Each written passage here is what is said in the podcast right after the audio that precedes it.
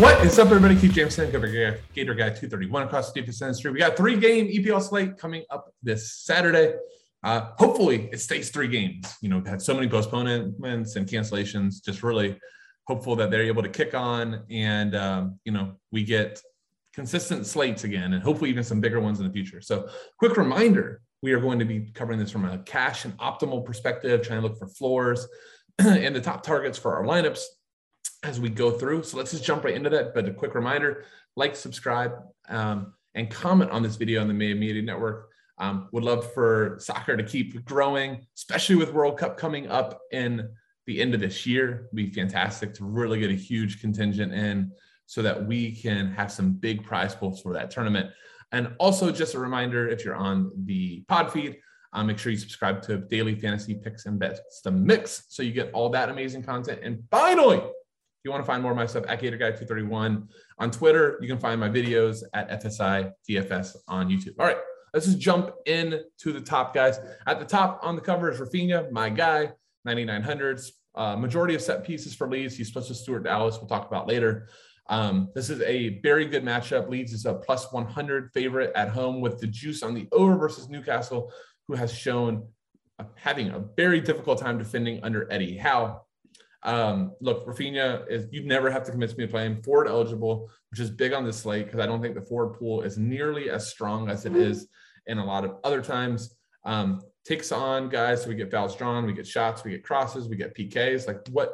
There's nothing that Raphinha does not provide us. So lock and load in my lineups. First guy in when I saw the slate. Bruno Fernandes at 8,700 feels like a little bit of a treat. I would expect him to be at 10,000, so I've been very, very interested. He now has been getting corners back last game. So we're raising that floor up. If we're getting a lot more crosses, he shoots the ball a ton. You know, it's playing in that weird formation, that 4-2-2-2.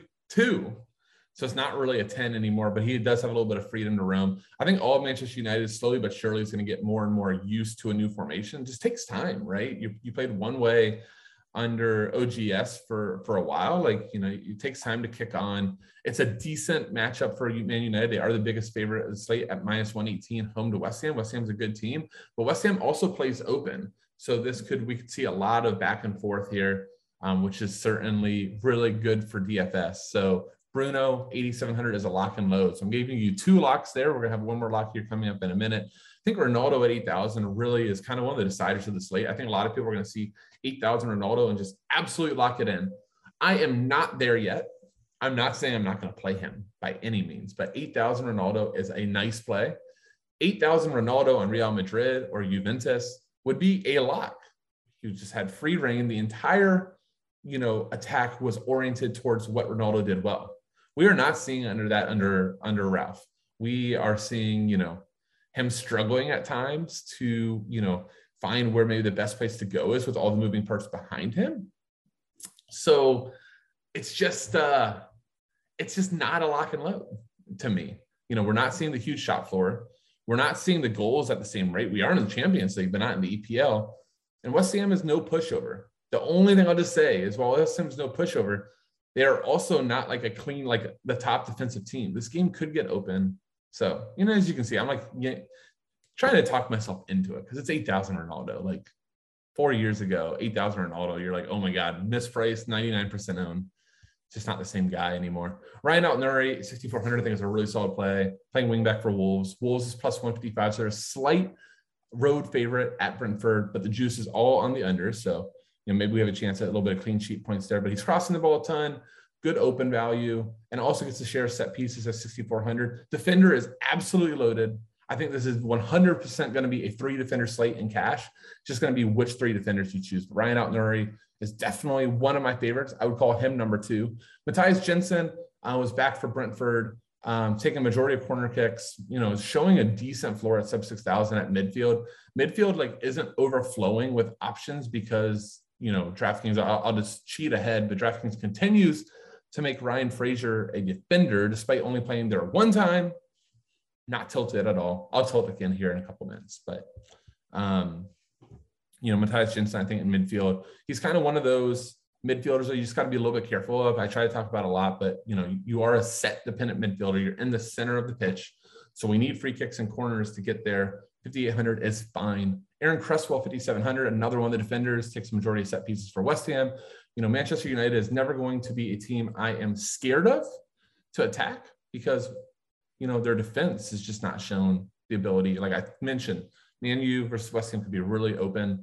You know, it's not a terrible, like, GPP stack to stack some attack and hope the game's with 2-2 and you go off and maybe take down a GPP with some, like, a low-owned, you know, Pablo Fornals goal. It's Pablo Fornals and Mason Greenwood. Well, everybody played Ronaldo. You played Greenwood, got the goal. Fornals got a brace or something like that, and you're off and running.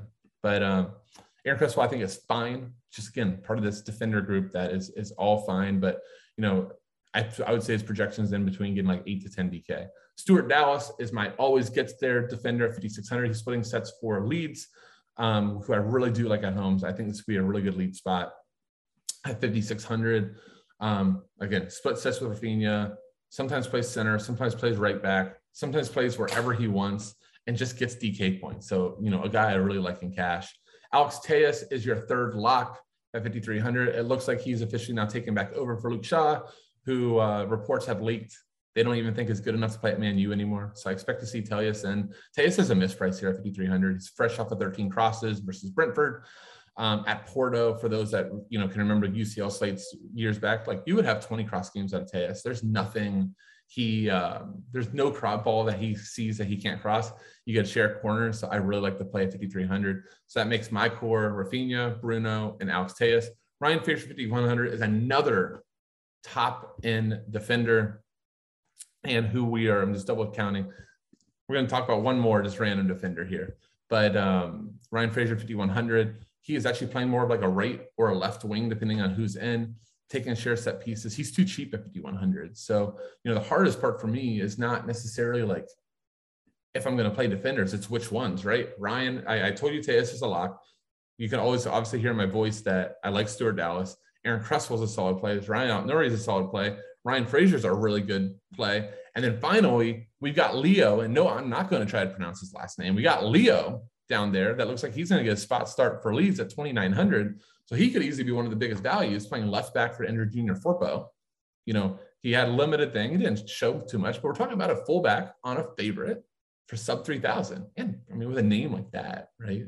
Got to have some temptation to play him in your lineup. So there's just a ton of defenders here. I think, you know, my overall, my closing thoughts on the slate is if you're playing cash, three defenders, there's just too many of them.